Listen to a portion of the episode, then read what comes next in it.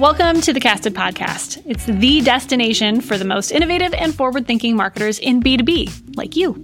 Each week, I host conversations with brilliant marketing leaders on the tactics and tricks that they're harnessing to reach their revenue goals, rev their thought leadership engines, amplify their marketing voice in the marketplace, and ultimately drive real business results. I'm Lindsay Tjepkema, CEO and co founder of Casted, and this is the Casted Podcast. Hi, my name is Eric Quanstrom. I am the Chief Marketing Officer or CMO over at CIENCE. That's science without the S, an intentional misspelling. C-I-E-N-C-E.com. And you can also catch us in our podcast live at Enterprise Sales Development on all major platforms. Lovely. I love it. Okay, well, thank you so much for being here, Eric.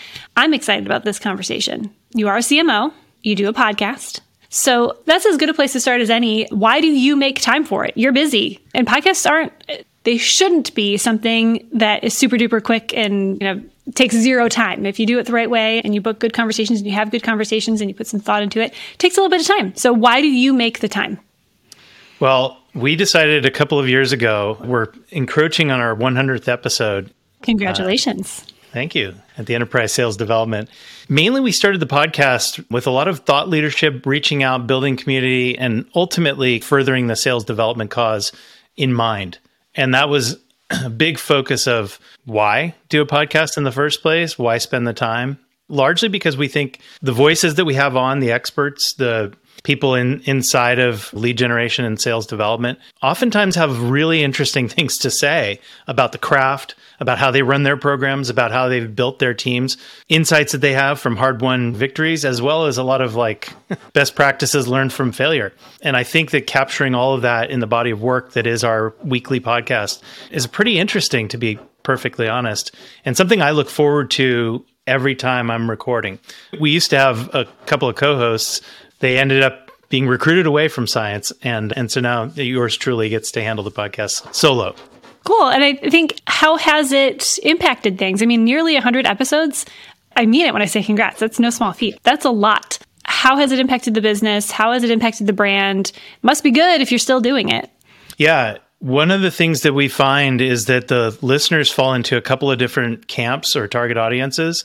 As you might expect sales development leaders are a big focus of both the guests as well as the listenership. But we have our fair share of SDRs who are practicing the role, other company executives, especially in the sales suite or sales department, and occasionally marketers like myself along for the ride. That said, I think that I've heard a ton of folks kind of cite when we survey them hey i heard about you guys because of the podcast. I found you know your podcast interesting and now it's in, in my regular rotation. Um, i'm downloading it. I'm actually playing it for my team the a lot of different kind of what i like to call dark social reasons for doing the podcast and you know we're getting pretty decent validation coming back around on you know how well it's working that's great so how are you using the show? I mean, you're you're recording it, you're publishing it. How else do you use it? What does that look like for you and your your marketing and and sales? If you think about the channels that it ends up, I'll start there. We record both an audio feed that ends up on iTunes, Spotify, Audible, Stitcher, whatever podcast medium of choice and we're using a tool for kind of distribution there and all the tracking that you would imagine. And then we're also taking the video feed and p- putting that on YouTube. So it's a regular function of part of our video initiatives, which have grown by leaps and bounds since we started doing the podcast. In fact, we were maybe derelict in our duty for not getting our video game like up to par when I first joined the company almost 6 years ago now. And we've come a long way since. In fact, just in the last I think we we had I don't remember the exact video count, but we're nearing 100,000 views. So, not too shabby. Awesome. Yeah. Not that it's a volume game for us just knowing that many people are regularly downloading, listening, watching, sharing and otherwise paying attention to our brand is the reason that that we feel this is a, a necessary and worthwhile endeavor. Yeah, and all of those individuals that wouldn't otherwise, right? That That's right. Wouldn't be there if this channel didn't exist. That's exactly right. And you know the the the devil of the details, especially for marketers like myself, is really not relying too hard on attribution when it comes to all of the multimedia that gets out into the world and becomes a little bit of a Seth Godin used to use the phrase idea virus. And I think it's actually a, a, still warranted turn of phrase, largely because when you can affect somebody the way they think about something, where they're getting information, perhaps a trust anchor or two thrown in around, oh, if they're saying really smart things or they have really smart guests or wow, this was worth my time and I actually benefited from listening to this show, then, you know, ultimately there's a brand halo that's associated with that, not easily attributable to a linear kind of view of, of a marketing funnel. Yeah, you know, we were actually talking about that. I was talking with someone about that just this morning about how looking at like how do you measure the success of a podcast? And I love yeah. your insights, but I think the the quick thought that spurred for me was yes, you do have to look at all the metrics. I mean, Casted provides all of those metrics, and whatever you're using provides a lot of those metrics. And you do have to look at those. You have to watch like what's working, what's not working, what topics are working, what shows are resonating, what type of guests. All of those are extremely important.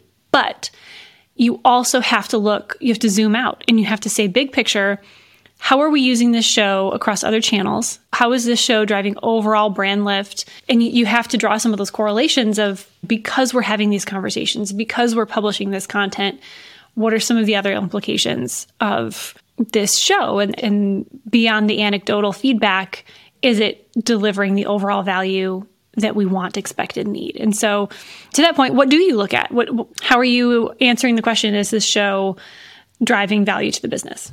Yeah, my favorite metric to trap it down, and, and number one on our correlation metrics, if you will, is direct traffic to our website. So oftentimes you'll see dark social led by things like podcasts, led by videos, be the the source where you can attribute, in our case, tens of thousands of people coming to our website every month.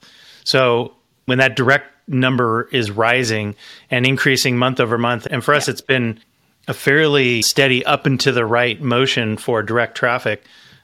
We know we're doing something right, and we strongly suspect that a lot of this, hey, I can't attribute someone going to www.cience.com because they heard a podcast and that was the behavior. Hey, I'm going to check these guys out. We know it's happening especially when we see on our forms. So this is, I guess, would be source number two. Most all of our conversion forms have a question: How did you hear about CIENCE? And what we get that's fascinating and could be the source of its own podcast. I think, largely because there's so much there. Almost always, we see a steady flow of people telling us, "Oh yeah, I heard about you, or I watched a video, or I listened to you guys, and that's where I came from." Yeah, we hear that a lot we hear that a lot from our own customers, a lot of the conversations that I have here. That's important. It's important to listen to. And I think, especially, I mean, you are a CMO, right? So you are leading marketing, and there are a lot of individuals that it's more of the bottoms up, right? So there's a marketing manager or there's mm-hmm. A content creator that has gone rogue and started a podcast or was charged by some leader somewhere in the company to say, go start the show, start a podcast, figure this thing out.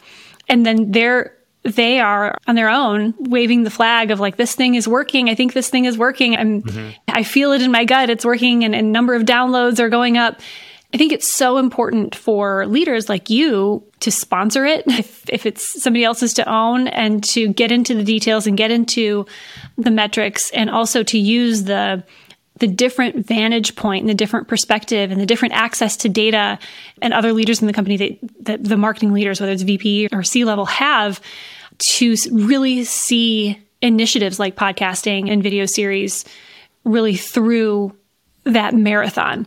So, what would you say to let's start with the other marketing leaders that might be listening about podcasting and about the role that they can and should play in an overall marketing strategy and why your peers should take note and listen?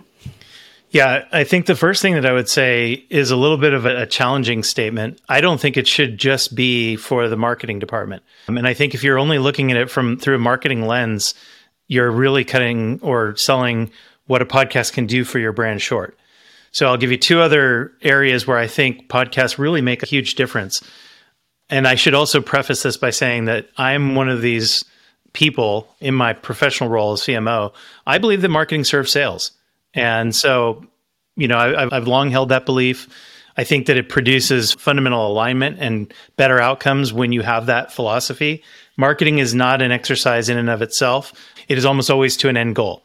In in a B2B sales cycle like we're in, our marketing team, department, activities, resources all serve sales. That out of the way, I think the sales department is a big beneficiary of our podcasts. I think the ability to have the to drop into a sales cycle, hey customer X or would be customer X, check out this podcast because we talk exactly about the thing that we're going to do for you on the show. This is like best practices in outbound and here's one of our guests talking exactly about that. The halo that comes from again thought leadership i use that term loosely because I, I, don't really love it but for the most part i think it applies. Having it as part of your sales cycle part of your brand can deliver wins in ways that you never expected right? Because ultimately most people think of a brand it's an empty bucket that they fill with associations that they fill with conceptions of what should CIENCE stand for in the mind of the would-be buyer right like should it stand for wow, these guys know what they're doing. Oh, I could trust this company. Oh, they're an outsourced like services vendor or software vendor they, that does X. All these brand associations matter, and where do they come from? Well, a lot of times the stimulus or the the messaging, the content um, that we're putting together. So, sales department is one. The other that I think is really relevant and maybe not that obvious is what it can do for recruiting and retention and your current employee base. So, one of the regular listeners that I care most about for our podcast is our own SDRs, right? The ability for them to learn tips, tricks, best practices from the leading lights in our field and turtleize those, put them into practice in their own day to day, have regular listenership. Like it actually like tickles me pink when I get feedback from our own SDRs. Love that show. Totally thought this was amazing so on and so forth. And then our HR department putting that into practice for hiring next SDRs and again, brand halo type stuff around this is kind of what we do here at CIENCE as a good example. You can use it to recruit, recruit and have an edge there as well. Oh, for sure. For sure. So it sounds like from your vantage point as, you know, CMO, you see value in in podcasting and podcast and video content because it's so but it's so much bigger than your marketing team. It really is impacting the company as a whole. It is. Fair. Yeah. So if you are I mean put yourself in the shoes of a marketing manager, right? Or somebody who is not as senior, doesn't have the vantage point that you do and but sees the value in this sort of content and mm-hmm. is trying to secure budget, is trying to secure buy-in. What advice would you have for those individuals who are coming to perhaps their CMO or their CEO saying, this is a thing we need to either start doing or keep doing? Well, I would say that measure twice, cut once is probably a good place to start. Thinking about starting a podcast, um, I don't know, the, the major podcast sites are filled with a bunch of one and dones, people that started a podcast and then couldn't sustain it. And I don't know that that kind of effort, if you got really excited about it and then began it and then that excitement waned and you gave it up or abandoned it, would be, I think, a waste of time and wouldn't show any ROI. I think that there is a certain amount of sustainability that has to go into any decision making process from the managerial level up to defend the choice to do to allocate resources here. That said, podcasts are not terribly expensive to produce. They're not terribly, how can I say this? There's a, there's millions of podcasts in the world today. The barrier to entry is not that high. So I would also advise the marketing teams that are thinking about creating a podcast is like, hey, this is yet another marketing exercise that you should be thinking as much about promotion, as much about like where those podcasts will end up, what channels they're on, how people might consume them, the basics of marketing as part of not just getting the podcast done, but then moving it forward and letting it work for you to help people be exposed to your brand. And then that would be the last place that I would end up as part of the strategy of podcasts.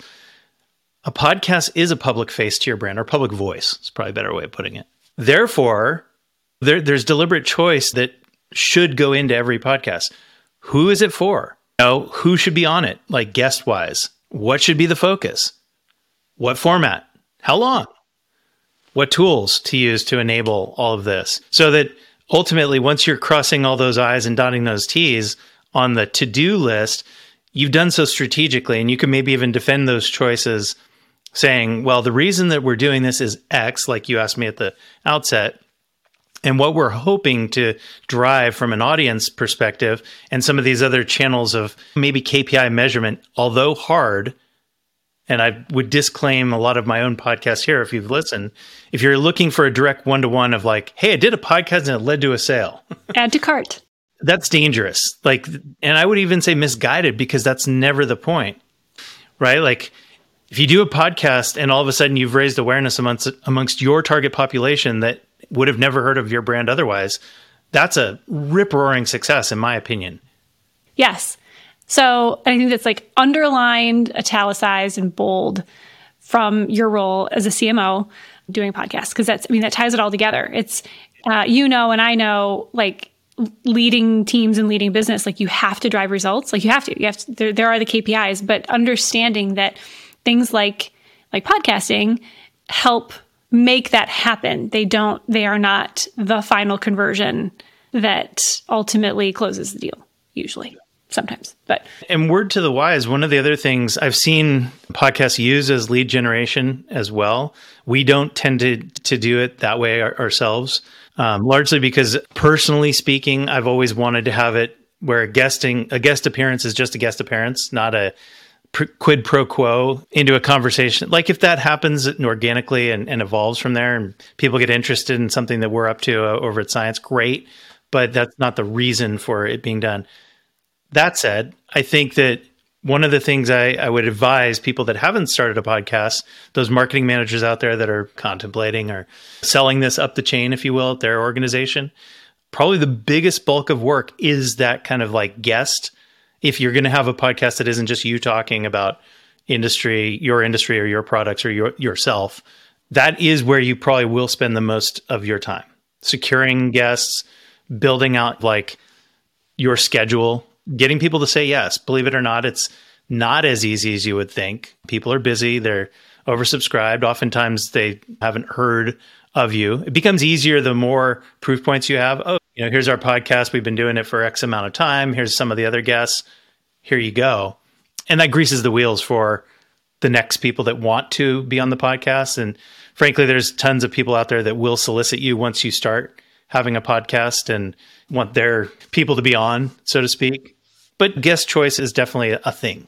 It is for sure. And going back to what you said about lead gen, I, that's something that has really given me heartburn for years, which is yeah. like, hey, think of all the people that you want to have be your customers and invite them onto your show. Cool if you want to build a relationship with them. Not cool if the reason that you're having them on your show is to ultimately hook them afterwards. And I think actually that that's one of the things that's making it a little harder year over year to get guests is because yeah. it's like, well, what if they're just going to try to sell me something? And so if that is something that you're doing now or that you're considering doing, I, echo your sentiment, which is like, yeah, do it to build a relationship. Do it to say, like, hey, just wanted to know you and maybe to get on their radar and to build the relationship. But like, let's not start doing that. let's not make that a thing. Let's not make that a reason that people don't want to do podcasts. I'm totally with you. But I wanted to ask you, so let's talk about let's talk about you. Let's talk about your the world that you live in, which is so CIENCE, and we've worked with CIENCE in the past, and you're fantastic. You I want to use your words, not mine, but in but is it safe to say like outbound, outbound marketing, outbound prospecting, mm-hmm. outbound is yep. the world that you live in. So tell me how podcasts fit in, how you feel like they should fit in to the world that CIENCE lives and breathes in, and how you see that working together.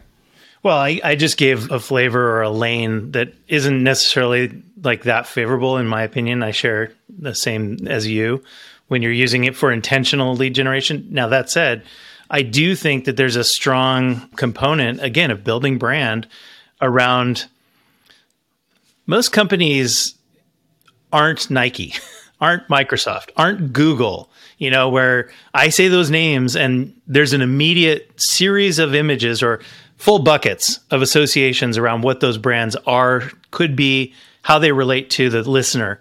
In fact, most companies, I would argue, especially in the B2B space, are fighting the battle of awareness and brand building always. the more associations, the more familiarity, the more you can attach to that story, the better off you are. And one of the things that we know is true in outbound because we do it every single day the more familiar you are, the more brand awareness you have as a brand, the easier it is to secure meetings and ultimately start sales cycles. It's almost axiomatically true. In fact, the biggest brands that we work with are almost always on the leaderboard of like total number of, say, appointments per month per team that are set up with our company. There you go. So, so let me see if I'm getting. And I think I totally agree with you. So I want to see if I got this right. See if I'm summarizing your perspective. So while both of us think it's not super cool to bring people on your show as guests with the goal of trying to sell them, agree that. Podcasts are an incredibly powerful tool for raising brand awareness, to sure, building relationships with your guests, and ultimately equipping your sales team, people who are doing outbound, with uh, more awareness of who your brand is so that as they're doing that outreach, people are more familiar with who your brand is and more likely to take that call, more likely to take that meeting, and also perhaps lead to more inbound where people are understanding who you are, seeing your content, wanting to learn more about you. You think that's where this sits? And is that where it sits in your strategy as well? Yeah, I think so. And I'll even give one other kind of uh, when it applies, maybe in an exception case, but you can use podcasts in reverse. What do I mean by that?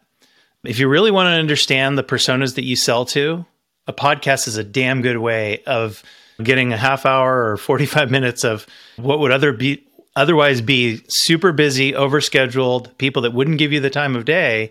Frankly, vanity plays a role, ego plays a role, podcast guesting is a thing.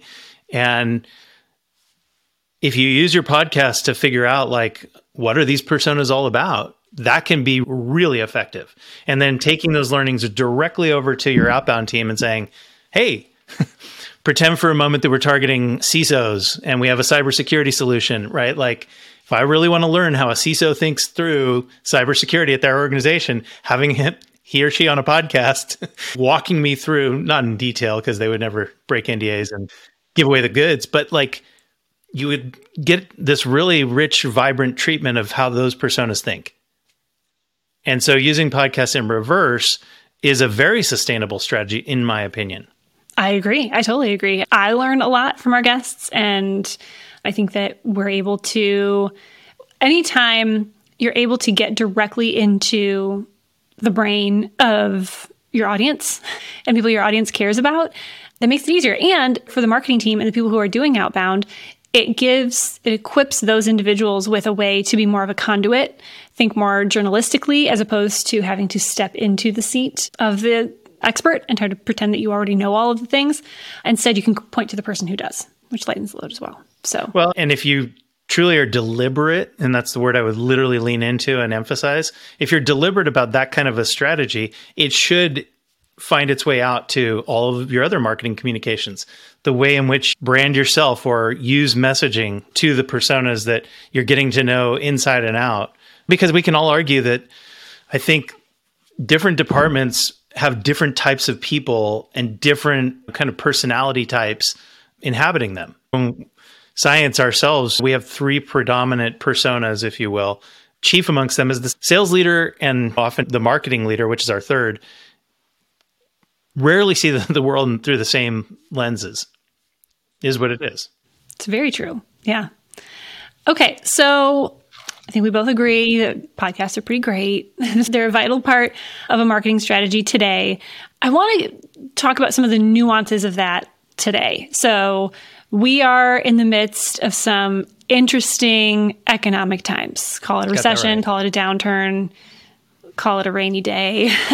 yeah. Especially marketers, especially, are feeling this both in, in their budgets, in their teams, and the resources that they have available, so that they have less to work with. And because of the economic climate, they're oftentimes being asked, right along with sales, to deliver more or at least the same amount with less. And so, mm-hmm. Tell me what you've seen there in, in your shoes. I know you're serving that market as well. What are you seeing? And then again, how do podcasts, how does video content, how do conversations like these possibly help today? Yeah, I mean, commenting on the macro, and we're recording this at the start of May in 2023, which is probably the most uneven economy that I've ever seen, right? Like most people that work in tech and, you know, we're a software and services company, so I consider us a tech company. And we've served a ton of like tech clients over the years. And currently it's a decent portion of our client base. At any rate, there's no one in tech that I ever talk to these days that doesn't feel like we're already in a recession, but no one in the macro economy is calling it that. so like, they keep saying uh, in the coming recession. I'm like, it's already here. Yeah, and it has been here a while. I mean, I would argue we've been in it for basically a year. And the one of the biggest indicators for me too is watching what used to be a foundational cohort of our buyers the venture backed startup or the venture backed Series C, D, E company just not evaporating, but like literally missing in action on the landscape in the same numbers they used to, especially if you juxtapose like probably the high watermark, which is 2021, up against 22 and 23 thus far. We've just gone back to a way different environment, a way different world. Um, and those players are just not in the game at the same levels. Yeah, it's wild. It's it's hard to explain to anyone not in it how extreme the today is from two years ago. Two years ago at this very moment, it's wild. At the same time, the the interesting counterpoint to all of this is, especially with marketing departments, no different than others, more with less recessionary playbook. We are living through a time that scares the crap out of a lot of people, but also offers the benefit of like hey, AI tools now are a great mitigator for doing exactly that more with less. And we've, at our company at CIENCE, we've invested heavily in both building out our own kind of LLMs and AI tools and leveraging best of breed tools across the board, like literally every employee in our company type of stuff. It hasn't been a kind of like a, well, if you you want to use this AI tool, no, it's like you are using it and it's mandatory now. Wow. That's incredible. Okay, so I guess a good place to land this conversation is those three things. So, AI, economy, and re- kind of rich, very human conversational content like this. Yeah. Taking those three things in, into mind, Tell me a little bit about what you see coming over the next, I don't know, how, however long your crystal ball, however far out it can see. How do you think those three elements come into play? And what do you think we should be watching for and taking note of? Well, in, in the, the longer long term, I think all these trends play themselves out. So if you think about what AI tools are really good at, and especially the way that a lot of people are deploying them in the business sphere right now, with having a personal assistant that's potentially smarter than you, able of pattern matching at a level that you human brain can't do, has already studied 175 billion parameters. like if you're talking about OpenAI's GPT-4, in a sense, like those trends are going to only exacerbate, if not grow exponentially. So it's, in my opinion, a fool who thinks that they will be able to not leverage those tools successfully in the future even more so than you're doing today. So uh, becoming conversant at whether you call it prompt engineering or understanding kind of like how the tools work, what where they can be applied. Hint hint, it's almost every activity in the marketing suite means that that you should be on board and you should be investing in learning those new skills like hell I'm saying that as a CMO who arguably mid-career and is rolling up his sleeves every single day and using the tools himself with just about every activity that that I can. That said, because we're on a podcasting show about podcasts, I actually think that there's a strong, I have a strong suspicion that the trend line of human activity like this, two humans conversing, only becomes more important in the future, able to be indexed on like in a much greater way. And I see that trend line also being, I don't know if it can get exponential because there's not a 25th hour in the day, but what I do think is that more and more when we need to apply a human face to a brand, as we've been talking about, or an audio sound to a brand that comes in the form of a podcast, this becomes much more of a need to have mandatory effort type of scenario than nice to have. What's that podcasting thing? Why are you doing that? Type of philosophy. Hmm. I agree. I agree. And I think you can be afraid of what's coming, and that's economically, that's technologically speaking, or you can embrace it. And then, like you said, learning, getting into it every day and saying how this is coming, this is happening, can happen to me or it can happen with me. And, and, embracing the possibility that it can allow us to be more human by taking some of the things away that the economy is forcing us to choose the things that are most important and that means a lot of stuff. Yeah. And technology is forcing us to or is empowering us to think about the things that only we uniquely as humans at, at this point in time can do. It's a pretty cool time. It's it can be scary or it can be really awesome. So here we go right? Yeah i mean clayton christensen coined the term creative destruction a while ago and i think that we're at a time where that's happening. Like it usually when you have eras like entering there always is disambiguity. There's problems that are created, but then there's also like unique solutions and ways of moving forward that no one could have seen 5, 10, 15 years ago that now become super relevant and we're defining those terms as we speak. I like to think of it in terms of big shifts and I've business wise or career wise, I've gone through a few of them already. So the first one was the commercialization of the internet, which changed a lot about the way that everyone did anything.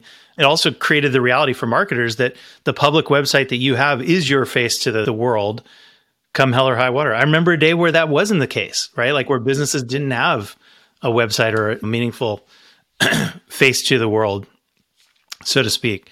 I would add to that the cloud computing revolution and the mobile revolution as the two other kind of like very big disjoint of events. And from a marketing perspective, the ability to do everything in mobile or have a mobile answer for any marketing activity, hugely both additive and somewhat like uh, chaotic. Same with cloud. I remember, again, dates self badly here, but I remember a day where all software was sold for a huge license with 18% annual maintenance. And that was the name of the game, right? So now I don't even know that I've seen a software quote like that in the last five years plus. Yeah. Yeah. Does anyone do business like that? I don't, I don't know, know. I remember our the first CRM at a company that I worked for that was cloud based and how everybody was freaked out. Like, why would we put all this information in this that doesn't sit in a server in this office? Right. and here we are. So, yeah, it's interesting. And it feels like this one is happening fast, like yeah. faster than any other in my life, which makes sense because technology just keeps moving fast. And it's going to be a really interesting, especially for marketing and for Martech and for the space that we live in. It's going to be interesting, like a couple of months. Yeah. it's happening fast. So, well, okay. So to tie it all together, what would you leave our audience that, what would you leave them with about podcasting and how it fits into strategies moving forward or how it should? Well, I, I, would say by way of summary, we've touched on a lot of the different angles and a lot of how you can leverage a podcast platform for success. And I think that leverage comes with a lot of forethought, comes with a lot of understanding of where any of these trends are going. And again, how you want to apply them directly into your business and your corner of the world, so to speak. Because here's the thing like, not doing anything, like, you won't see a any results, but you won't learn anything either. That's one of the great other things that I guess we didn't talk about that I believe to be true for CIENCE's own podcast. I think we've learned a ton. I think we've got a body of knowledge on tape that is, I think, super relevant to the work that we do, the industry that we're in, the space that we occupy, and a lot of, again, true experts in our field that have graced us with their knowledge and presence. And that, that corpus of data it's funny, we were um, going off on a little bit of a tangent here, but we built this tool called CIENCE Go Expert AI, and we're just now rolling it out to all of our clients. Client zero was ourselves, right? So CIENCE built Go Expert AI for itself. And one of the things that we used to train the model as part of our large learning model or LLM was all of our podcasts. So literally like it became fodder for all the things that we do in the sales development sphere, where we just took the transcripts from all the podcasts, essentially fed them up into the tool that sits on top of OpenAI or ChatGPT-4. And voila, we now have a chat client and a to- AI tool that is informed by all of those conversations, amongst other things that we use to vectorize information and feed it to the model. I am so I'm so glad that you brought that up because that's going to be a really interesting evolution that's going to happen pretty quick for podcasts, which is one. And we've been doing this since almost day one at Casted. Just transcribe all of the audio and video content that goes into Casted. It just happens. It just happens. One, it makes it all searchable. And two, it makes things like AI a lot more applicable and powerful to your podcast and video content because now you have the ability to put it all into a pool from which machines can learn from and therefore your team and your audience can leverage. So I'm glad that you and it's, that if that's really exciting. It's really interesting too, because like, and you can see an example of this at goai.cience.com. And you go there and it's basically your familiar chat box, but you ask it any question about science and it'll give you arguably a really damn good answer. Like, like sales approved, marketing approved, like we've been trying to stump it for a while and it's like super on point. The beautiful thing is that it came from your own original content. Like no, there was nobody in the background being like, here's the answer to this question. Like it wasn't some poor marketing manager trying to come up with answers on their own. Like it's, it's being fed by hours and hours and hours of really rich conversations that you would love for people to leverage and machines too. So that's a really great takeaway. I like it. Well, okay. Well, with that, let's wrap it up by telling everybody where they can find your show and other content that you want to share. And uh, we'll let you get on with your day. Yeah. So if you're interested, I don't know how much overlap your audience and our audience might have, but Enterprise Sales Development is the name of the show that CIENCE produces. And again, we release every Wednesday. So you can check that out. Again, your podcast platform of choice, enterprise sales development. And then, of course, our business address is cience.com, science without the S.